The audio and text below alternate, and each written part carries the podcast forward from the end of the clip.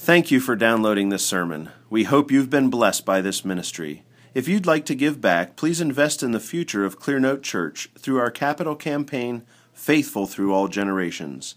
To make a donation, visit clearnotebloomington.com slash give.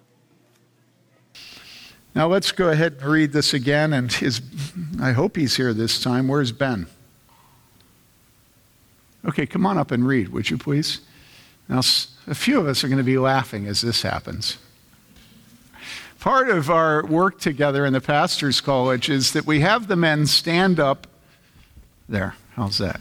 That's much better. That's much better, yeah.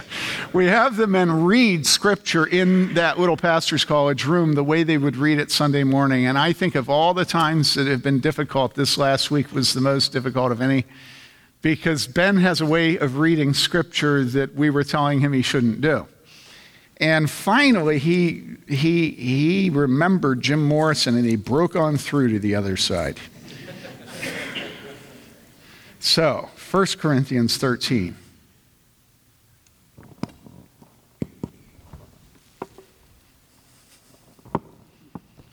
This is the Word of God, it's eternally true.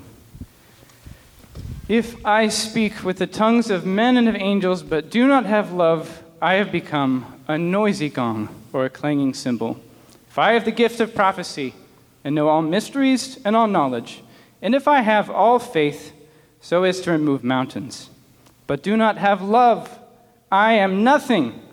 And if I give all my possessions to feed the poor, and if I surrender my body to be burned, but do not have love, it profits me nothing. Love is patient, love is kind, and is not jealous. Love does not brag and is not arrogant, does not act unbecomingly, it does not seek its own, is not provoked, does not take into account a wrong suffered, does not rejoice in unrighteousness, but rejoices with the truth, bears all things, believes all things, hopes all things, endures all things. Love never fails. But if there are gifts of prophecy, they will be done away. If there are tongues, they will cease. If there is knowledge, it will be done away. For we know in part, and we prophesy in part. But when the perfect comes, the imperfect, sorry, when the perfect comes, the partial will be done away. When I was a child, I used to speak like a child, think like a child, reason like a child. When I became a man, I did away with childish things. For now we see in a mirror dimly, but then face to face. Now I know in part, but then I will know fully, just as I also have been fully known. But now faith, hope, love abide these three. But the greatest of these is love. This is the word of the Lord.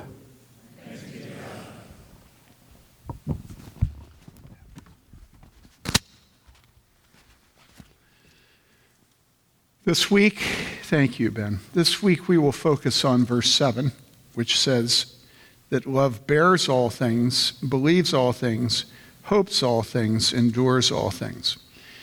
Now, this comes on the heel in this chapter of seven things that love is not. And I want to remind you of those things. Number one, love is not jealous, it's not envious. Number two, love doesn't brag, it's not boastful. Number three, love is not arrogant, it's not proud.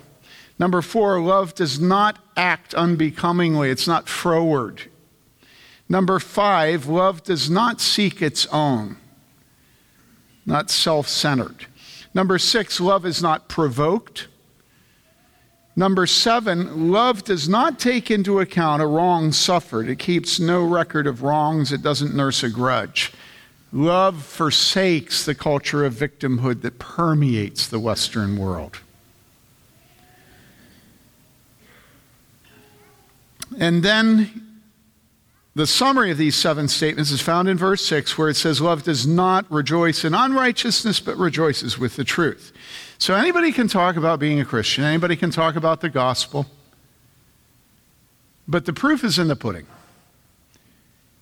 And Jesus tells us that the pudding is love.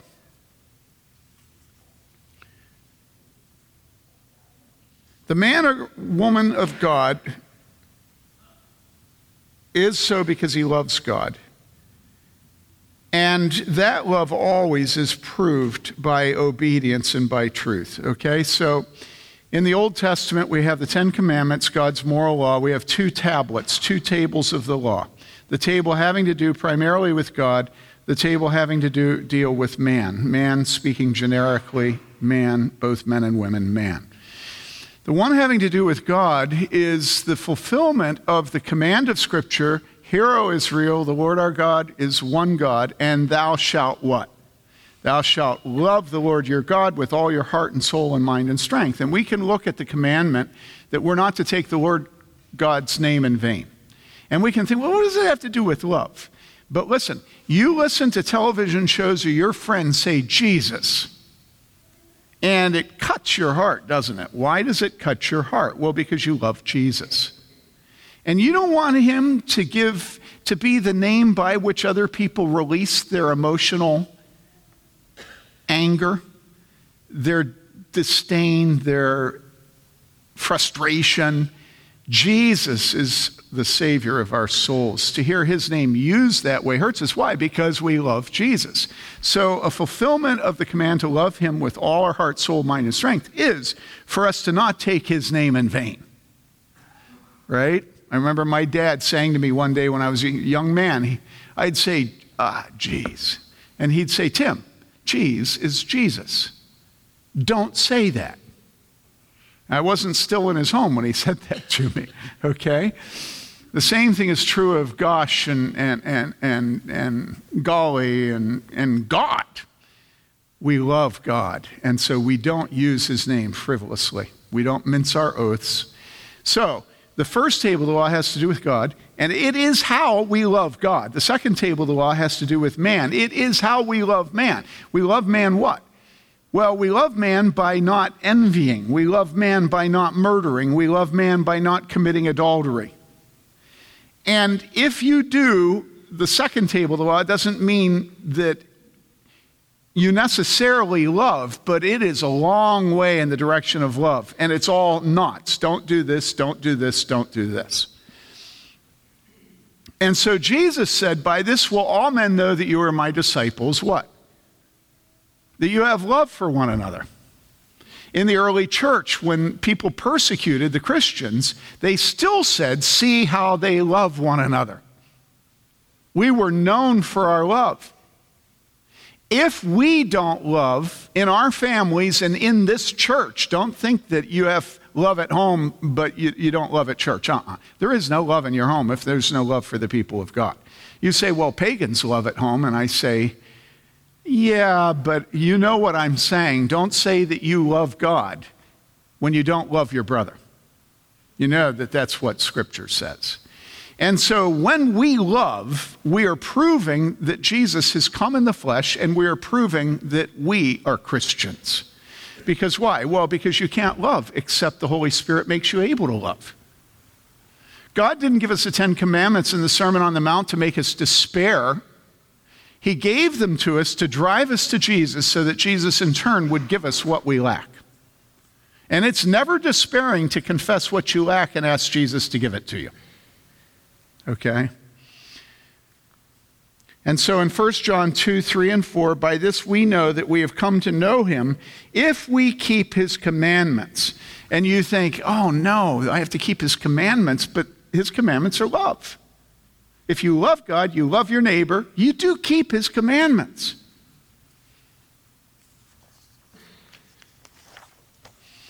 Now, a couple comments about love before we get into verse 7. Number one, love is, as I said, the defining characteristic of the Christian.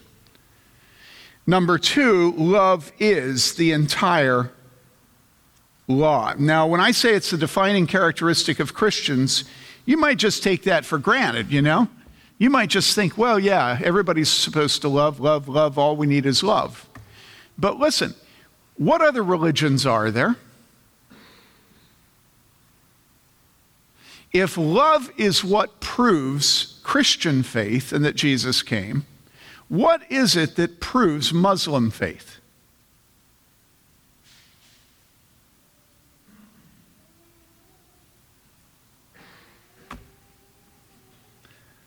Mohammedanism starts with Muhammad. What was characteristic of the life of Muhammad?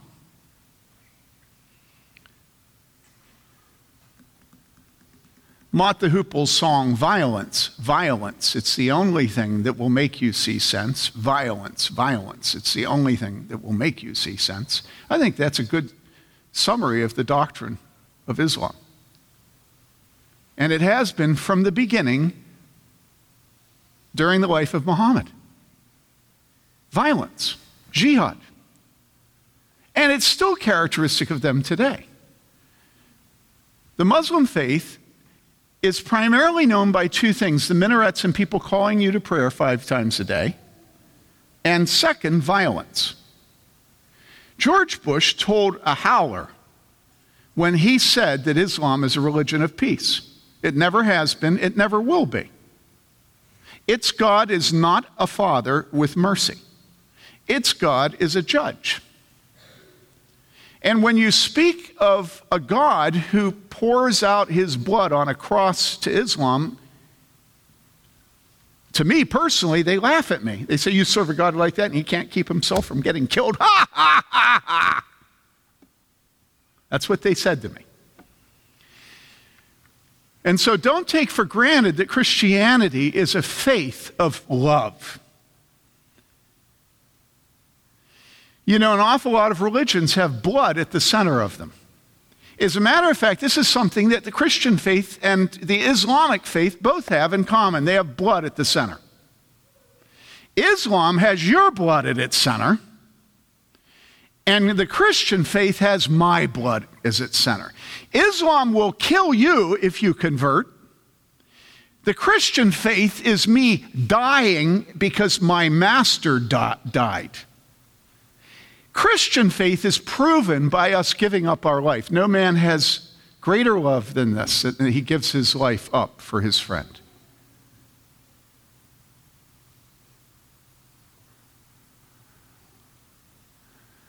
And yes, as I wrote this down in my manuscript, I thought I might get killed by Muslims for saying this. And that proves the truth of what I'm saying. Can you imagine any Christian killing a preacher who would get up and say that our Savior came and died for us? And the Christian's like, You're going to die for that. And it's like, Okay, kill me. Listen, don't believe the lies. Regardless of how much I dislike the fact that the indulgences and Tetzel and everything paid for it.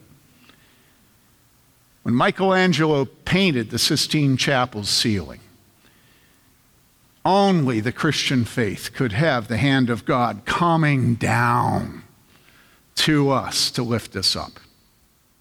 That's the uniqueness of the Christian faith. In this is love, not that we loved God, but that He loved us and gave His Son as a propitiation for our sins. And so, how can we not respond with love? Including love for Muslims.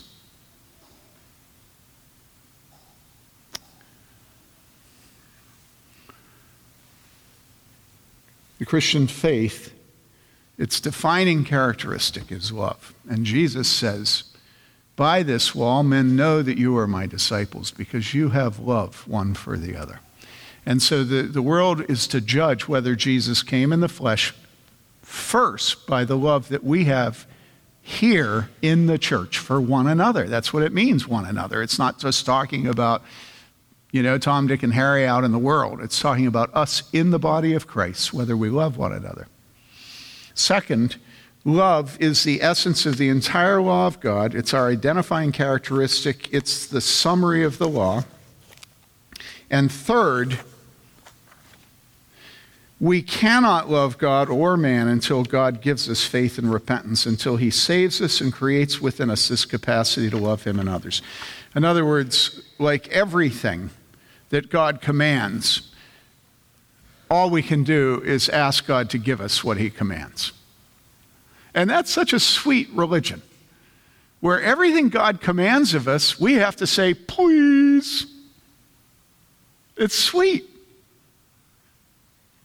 You know, have you ever had God command you to do something? Your response is, I got that nailed.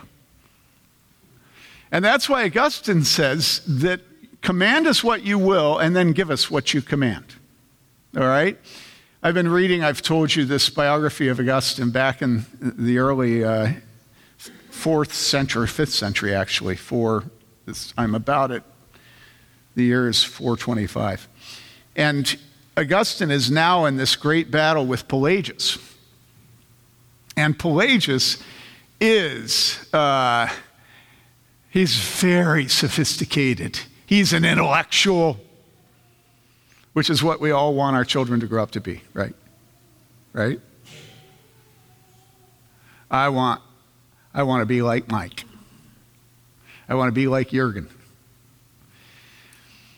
And so he's in controversy with Pelagius. And you know what Pelagius says, being an intellectual? He says that everything that's good is able to be done.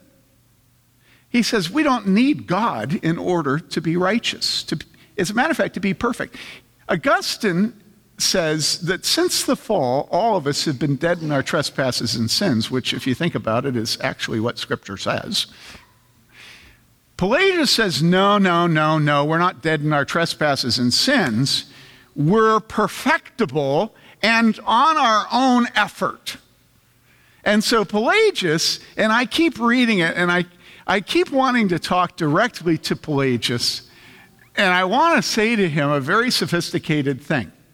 I want to say, dude,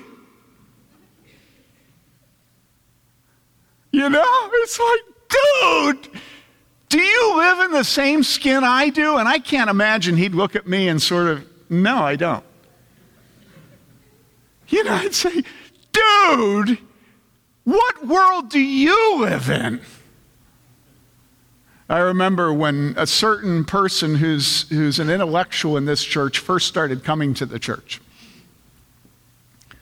And uh, the first thing he ever said to us when he came is he said, you know, I want you to know that the Reformed doctrine is everything that's been wrong from the, for, in the church from the very beginning.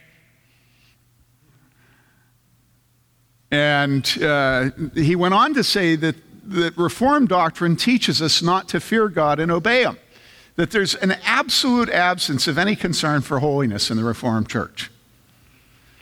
And so he went all around town looking for a good church. And meanwhile, his wife, hunkered down here. He had higher standards than his wife. His wife was willing to settle for us. So she was here in church and he was wandering around looking for a good church. I don't know, he might have dragged her around with him for a while. He's here this morning.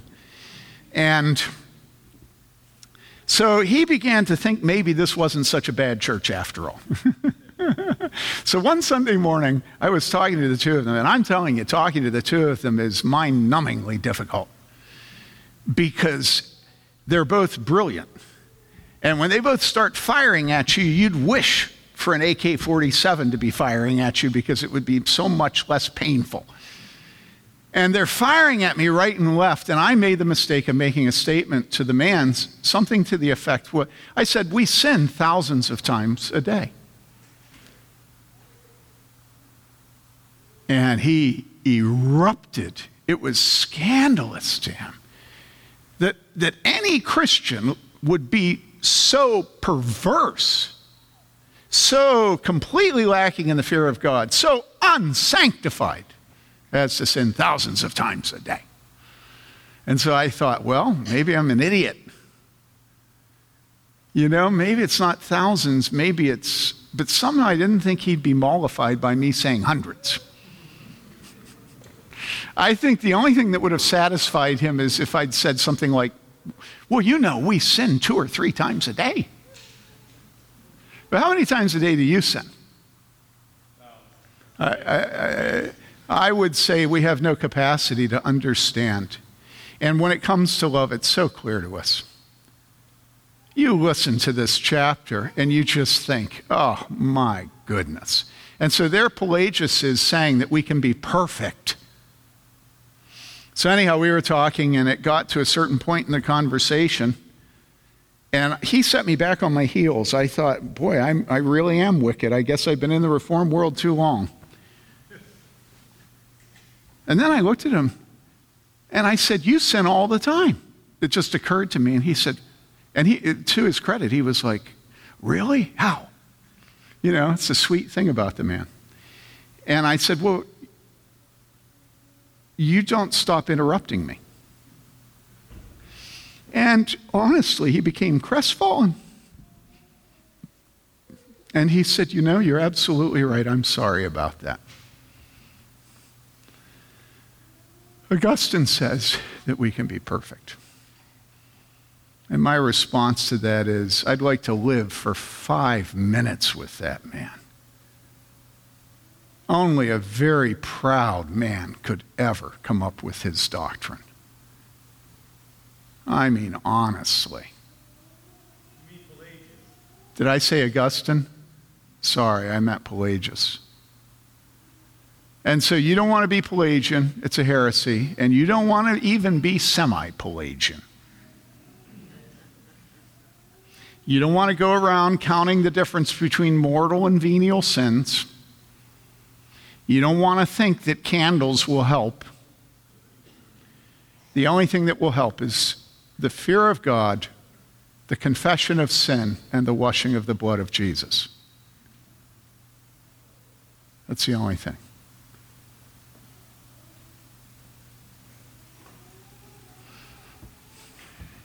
I'm so glad I grew up with a dad who didn't act shocked at my sin.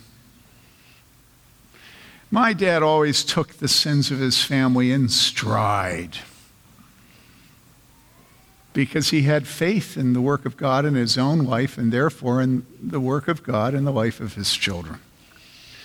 Now then, love bears all things. This is the love of God for us. When Adam sinned in the garden, God bore it. God did not make the most of our sin. Another word for bear is to cover. But God covered our sin. We were there in the garden in our federal head Adam. And God shed blood, the blood of animals, to clothe the sin of Adam and Eve. And so God bears all things. And when God killed the animals and skinned them and placed that skin over the private parts of Adam and Eve, God was pointing to the death of his animal, which is the Lamb of God that takes away the sins of the world, his own precious Son, and whose blood covers us in our sin, whose righteousness is white robes for us from beginning of creation at the fall of Adam to the consummation of all things, God is in the business of covering us.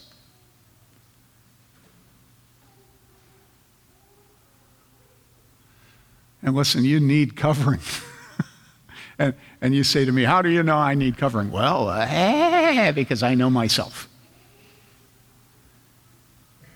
And because I know my children, I know my wife we need covering. Love bears all things, it covers all things. If you want an example other than God, look at the three sons of Noah. One son finds his father drunk and naked in the tent. And the Old Testament speaks of nakedness as uh, um, it speaks of it as seeing their shame. That's how that's the, the circumlocution it has for nakedness, shame, okay? And in the Old Testament, we read that one son came into the tent and he saw his father's shame. All right? And so what did he do? He didn't cover it. He went outside and he broadcasted. He was a leaking pipe when it came to the sin of his dad. And then on the other side, we had the other two sons. And what did they do? Well, the Bible tells us they did this. This is how it's written in Scripture. It says, They took a garment, they laid it across their shoulders, And then they walked in backwards and clothed their father. They would not look on the shame of their father. That beautiful. And so these sons honored God by honoring their father, by covering all things. Second, love believes all things. Now, this is a very difficult one because I have threatened to write a book about elders' meetings. And the book about elders' meetings would take specific phrases of Scripture, which we in elders' meetings will use to justify not disciplining someone. So you're always talking about, you know, to remove the romanticism of the position of elder, what an elder is, is somebody that tries to bring peace to you and your wife and your children and your home and your apartment. That's all an elder is. So listen, that's all an elder is. Did you hear me? They're called ruling elders. Why? Because they rule. Why do they need to rule? Because you fight. Right? You all know that. It takes a great deal of hot air out of the office of elder when you realize it's just guys that sit around trying to keep you from fighting. Doesn't that make you feel better about elders? You know? And I know you come in and you don't think you're fighting, you just think, I need a little help. The reason you need help is you're fighting. All right, now. So when it comes to elders, elding, one of the things that, you know, and so you go through every chapter in the book is a different phrase in Scripture that's used to justify us not elding.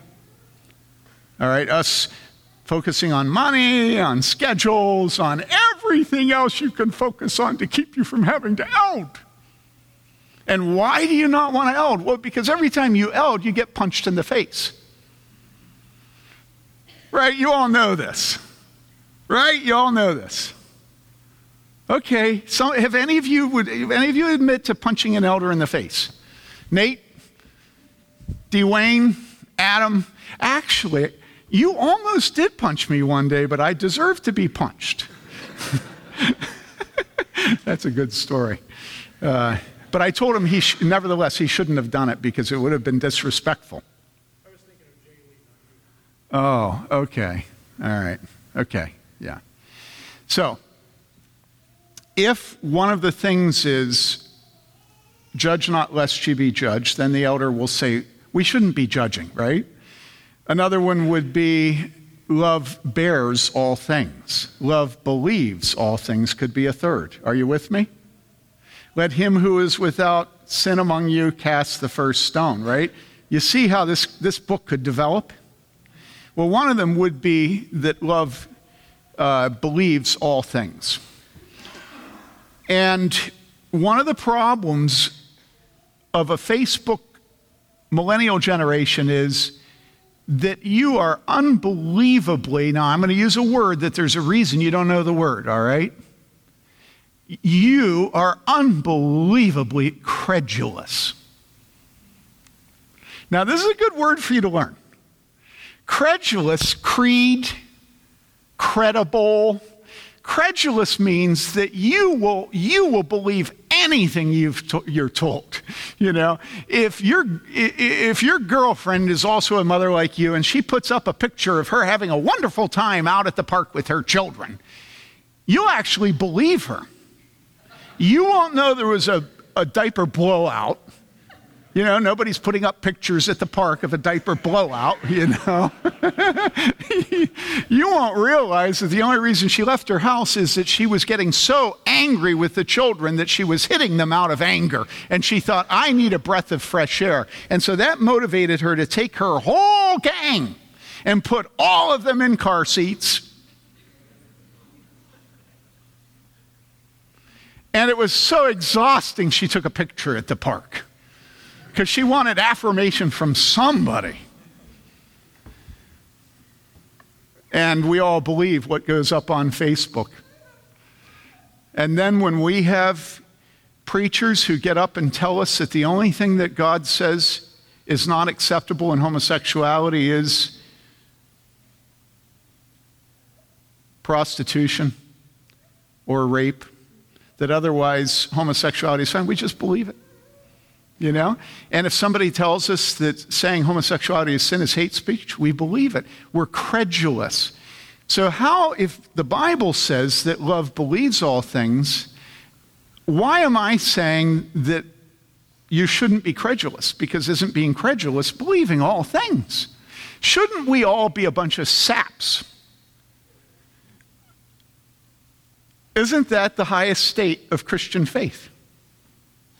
You know? The most godly woman is the woman that never thinks she's being lied to. You know, like Mrs. Clinton. Not Hillary, but, but Bill's mother. I remember reading somebody saying that the problem with Bill Clinton was that he was raised in his home where his mother never, ever doubted his word.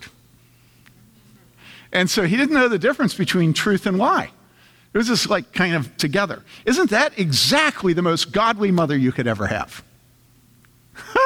I didn't have that mother. oh my goodness. This woman was a was a was a heat-seeking missile when it came to raising me. you don't like truth from me, let me tell you, even those of you that have gotten the worst intensity of truth from me, you would get down on your lousy, stinking knees and plead to have me back if you had my mother. So my mother must have been a very wicked and unloving woman, right? Oh, when I think what I would be today if it weren't for my mother. Love believes all things. That doesn't mean love is a sappy mother who gets taken in by her children. That's not love. So, what does it mean to believe all things? What it means is that love is always seeking for some excuse for the behavior and the words of the person in front of them. And so, even if you know you've just been lied to, what love will do is love will find extenuating circumstances for the lie. Do you understand?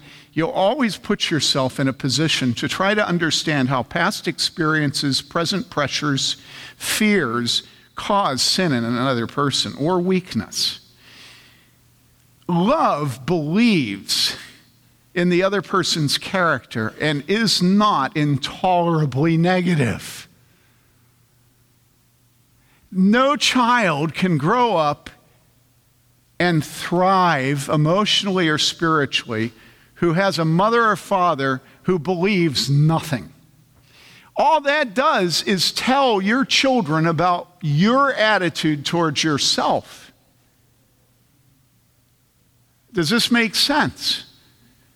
How could you believe in nothing with your children when you look at how God's dealt with you?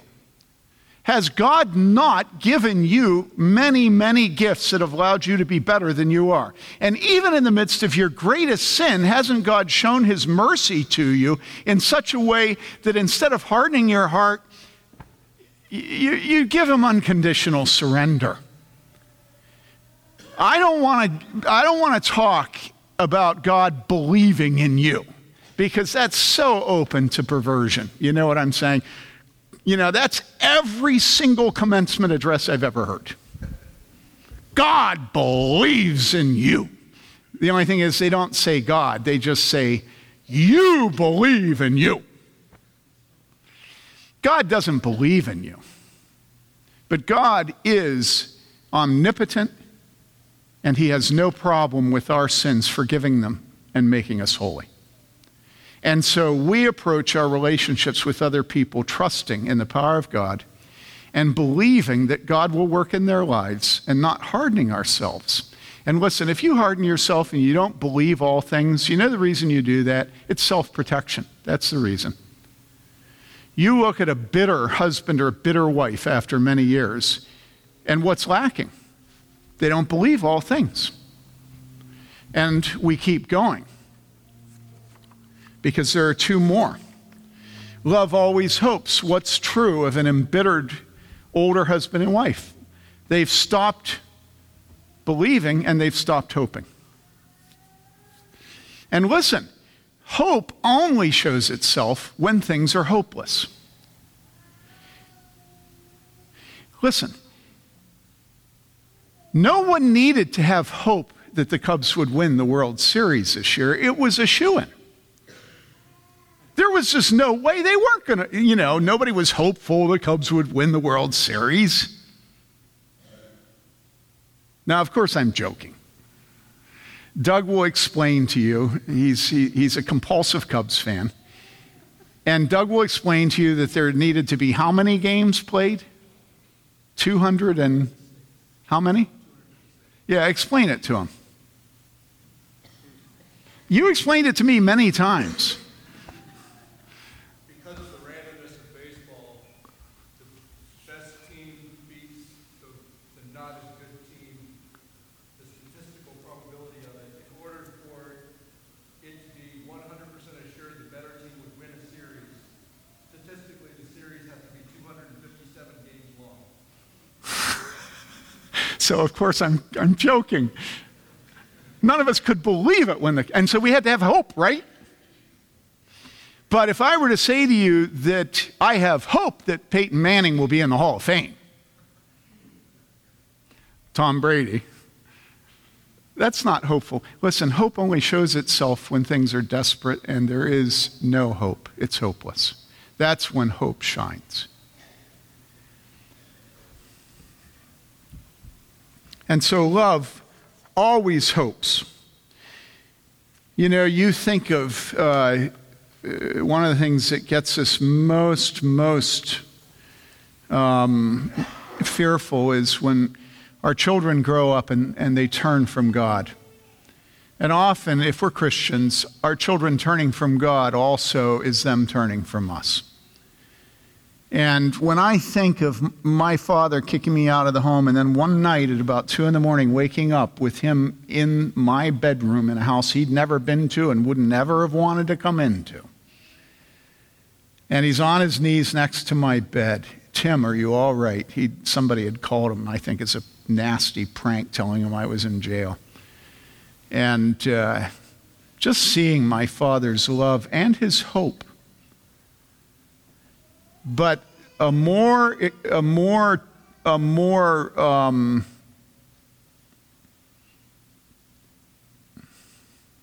a more poignant one is Mary Lee's father, who had his oldest son leave. And when I say leave, it's capital L. He left. And for a period of somewhere around 25 years, there was no contact with his family. Apparently, I knew, heard recently that one of his brothers he actually did have occasional contact with, but it was a state secret. Nobody knew where he was. There was no contact. He was not serving the Lord. And then somebody told them that he was out teaching at a junior college in Sausalito, just across the bridge uh, from, from San Francisco. And so dad flew out there, and dad was out in the hallway when he got done teaching his class. And when he came out of the hall, when he came out of his class and he saw dad, he looked at him and he said, Get away from me. I don't want to talk to you. And I remember when dad came home from that trip, he was very grief stricken. But I also remember that there was no anger in him. I think all the rest of us could have strung that brother up in a heartbeat. We could have had a lynching. But his father had no anger. Why? Because love hopes all things. His father did not give up hope, he didn't stop praying. And so then, you remember the earthquake hit? And when the earthquake hit, this man donated time to the Red Cross, putting loved ones in contact with their loved ones. And while he was doing this work, all of a sudden, he thought to himself, what joy there was for loved ones to hear that the other loved ones were alive. And then he turned his mind to his parents. And guess what? He showed up in Wheaton. and what joy there was. What joy. I think for a period of a couple years after that, I think every single week he wrote a loving postcard to his mother. And what joy it gave her. Love hopes all things. Now, the sad thing is that he still is not confessing Christ. But mama's alive at 99 and she's praying. She hopes all things. Love hopes all things. You have children who are off slopping pigs in a foreign land. Think of yourself. Pinch yourself to see if you're in church loving God today. And if when you pinch, you realize this isn't a dream, love hopes all things. You hope for your mother, for your father. You hope for your ex, your divorced wife or husband, knowing that your sin has contributed to their anger at Christians. You hope. Love hopes all things. We cannot serve God and see what He's done in our lives without hoping for others. And honestly, I would say that the worse their sin is, the more hope there is for them. The person there's no hope for is the self righteous person. Right? That's what Jesus meant when he said that he, doesn't, he, he didn't come for the righteous. And you go, wait, wait, righteous? What do you mean, righteous? And he says, that's my point. I didn't come for the people who think they're righteous, I came for the sinners. Love believes all things, covers all things, hopes all things. Verse 7 bears all things, believes all things, hopes all things, and endures all things. Now, what's the difference between uh, bears all things and endures. Endure and bear are similar, right? Endure is, it has an overtone of persecution. So if your husband resents your godliness and torments you for it emotionally, you endure it. You think about the Apostle Paul's statements of what he went through, right? Um, if I can find my scripture references, I should have a separate page of scripture references in all my sermons. Or not references, but texts. Okay, here it is. The Apostle Paul in 2 Corinthians 11. He says, I love this. He says, he, he, says so there's these like super pastors who are celebrities and who say that Paul is full of it. Okay? And the Apostle Paul is having to defend himself because if he doesn't defend himself, they won't fear God. Because, of course, super pastors always do what they do of giving you a cheap grace and flattering you. The Apostle Paul had to bust. Last night I was reading, right? And do you know that in Glasgow, do you know the meaning of the word Glasgow? It means something like clear water. And they never had clean water. And so back around 1850, they, the one guy decided that he was going to provide clean water for Glasgow because his wife died because of contaminated water. And it took years and years because it has some of the hardest rock on the face of the earth. They would work 24 hours a day for a full, I don't know whether it's a week or a month, I can't remember. 24 hours a day for, I think it's a month to get through one yard of this rock because they were building a viaduct, okay? And so you think of the difficulties of working with people that want to think they're good and want to be flattered. And you're just constantly trying to get them to see themselves as they are. Some of you wives have had a husband like that. And it's like you're trying to bust through the rock to get the viaduct to Glasgow. Right? That's the work of your ruling elders. And sometimes they don't work for a month, 24 hours a day. They work for years and years. And this is what the Apostle Paul did with those he loved. He kept trying to break the stone of their hearts. And then along come the super pastors, and the super pastors say, Ah, you're wonderful. Give me some money. Ah, you're wonderful. Don't you want to come to my church? You're wonderful. Buy my book. And so the Apostle Paul is at his wits' end to know how he's going to get them to listen to his warnings day and night with tears. So, what does he do? He says this Are they, he's meaning the super pastors, are they Hebrews? Are they Presbyterians? So am I. Are they Israelites? Uh, uh, Scottish Irish? So am I. Are they descendants of Abraham? So am I. Are they servants of Christ? And then he says this he says, I speak as if insane. You know, comparisons are odious. It's all about comparisons. He's totally mortified and embarrassed by what he's having to do. And then listen to what he, where he goes. I, I, I have to be insane to speak like this. I more so. In far more labors, I worked harder than you worked. You know, you imagine Phil coming off the roof and turning to Stephen and saying, I worked harder than you worked.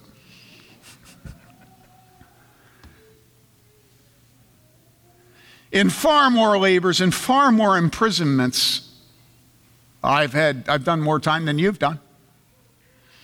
Beaten times without number, often in danger of death. Five times I received from the Jews 39 lashes. Oh, Paul, really? Do we have to hear the number? Were you keeping track? Three times I was beaten with rods. Yikes, which is worse, rods or lashes? Once I was stoned. Three times I was shipwrecked.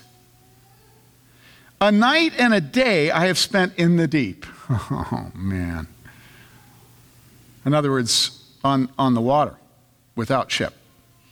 I have been on frequent journeys in dangers from rivers, dangers from robbers, dangers from my countrymen, dangers from the Gentiles, dangers in the city, dangers in the wilderness, dangers on the sea, dangers among false brethren. I have been in labor and hardship through many sleepless nights, in hunger and thirst, often without food, in cold and exposure. Apart from such external things, there is the daily pressure on me of concern for all the churches. Honestly, I don't understand how all the scholars today can be so condescending towards Paul. You want to know why I always say the Apostle Paul? I want to honor him. This man was a lover. Love endures all things. Why did he do that? He said for me to, to live as Christ and to die as gain. He knew it would be gain to die, so why not, if you're getting stoned, just. Why not stop eating? Why not ask them to give you more morphine? Because he loved the people of God just as you love your own children. That's how your elders love you. They're willing to have you hate them, to punch, they're willing to have you punch them, they're willing to be scoffed at on the internet from false brethren. Love endures all things. Listen, love your elders.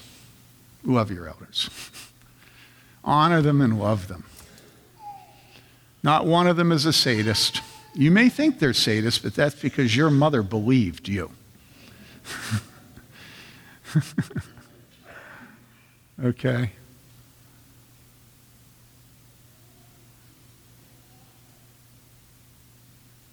Let's have a good Christmas this year.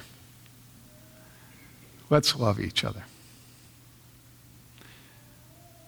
Covers all things believes all things, hopes all things, and endures all things. Okay, let's pray.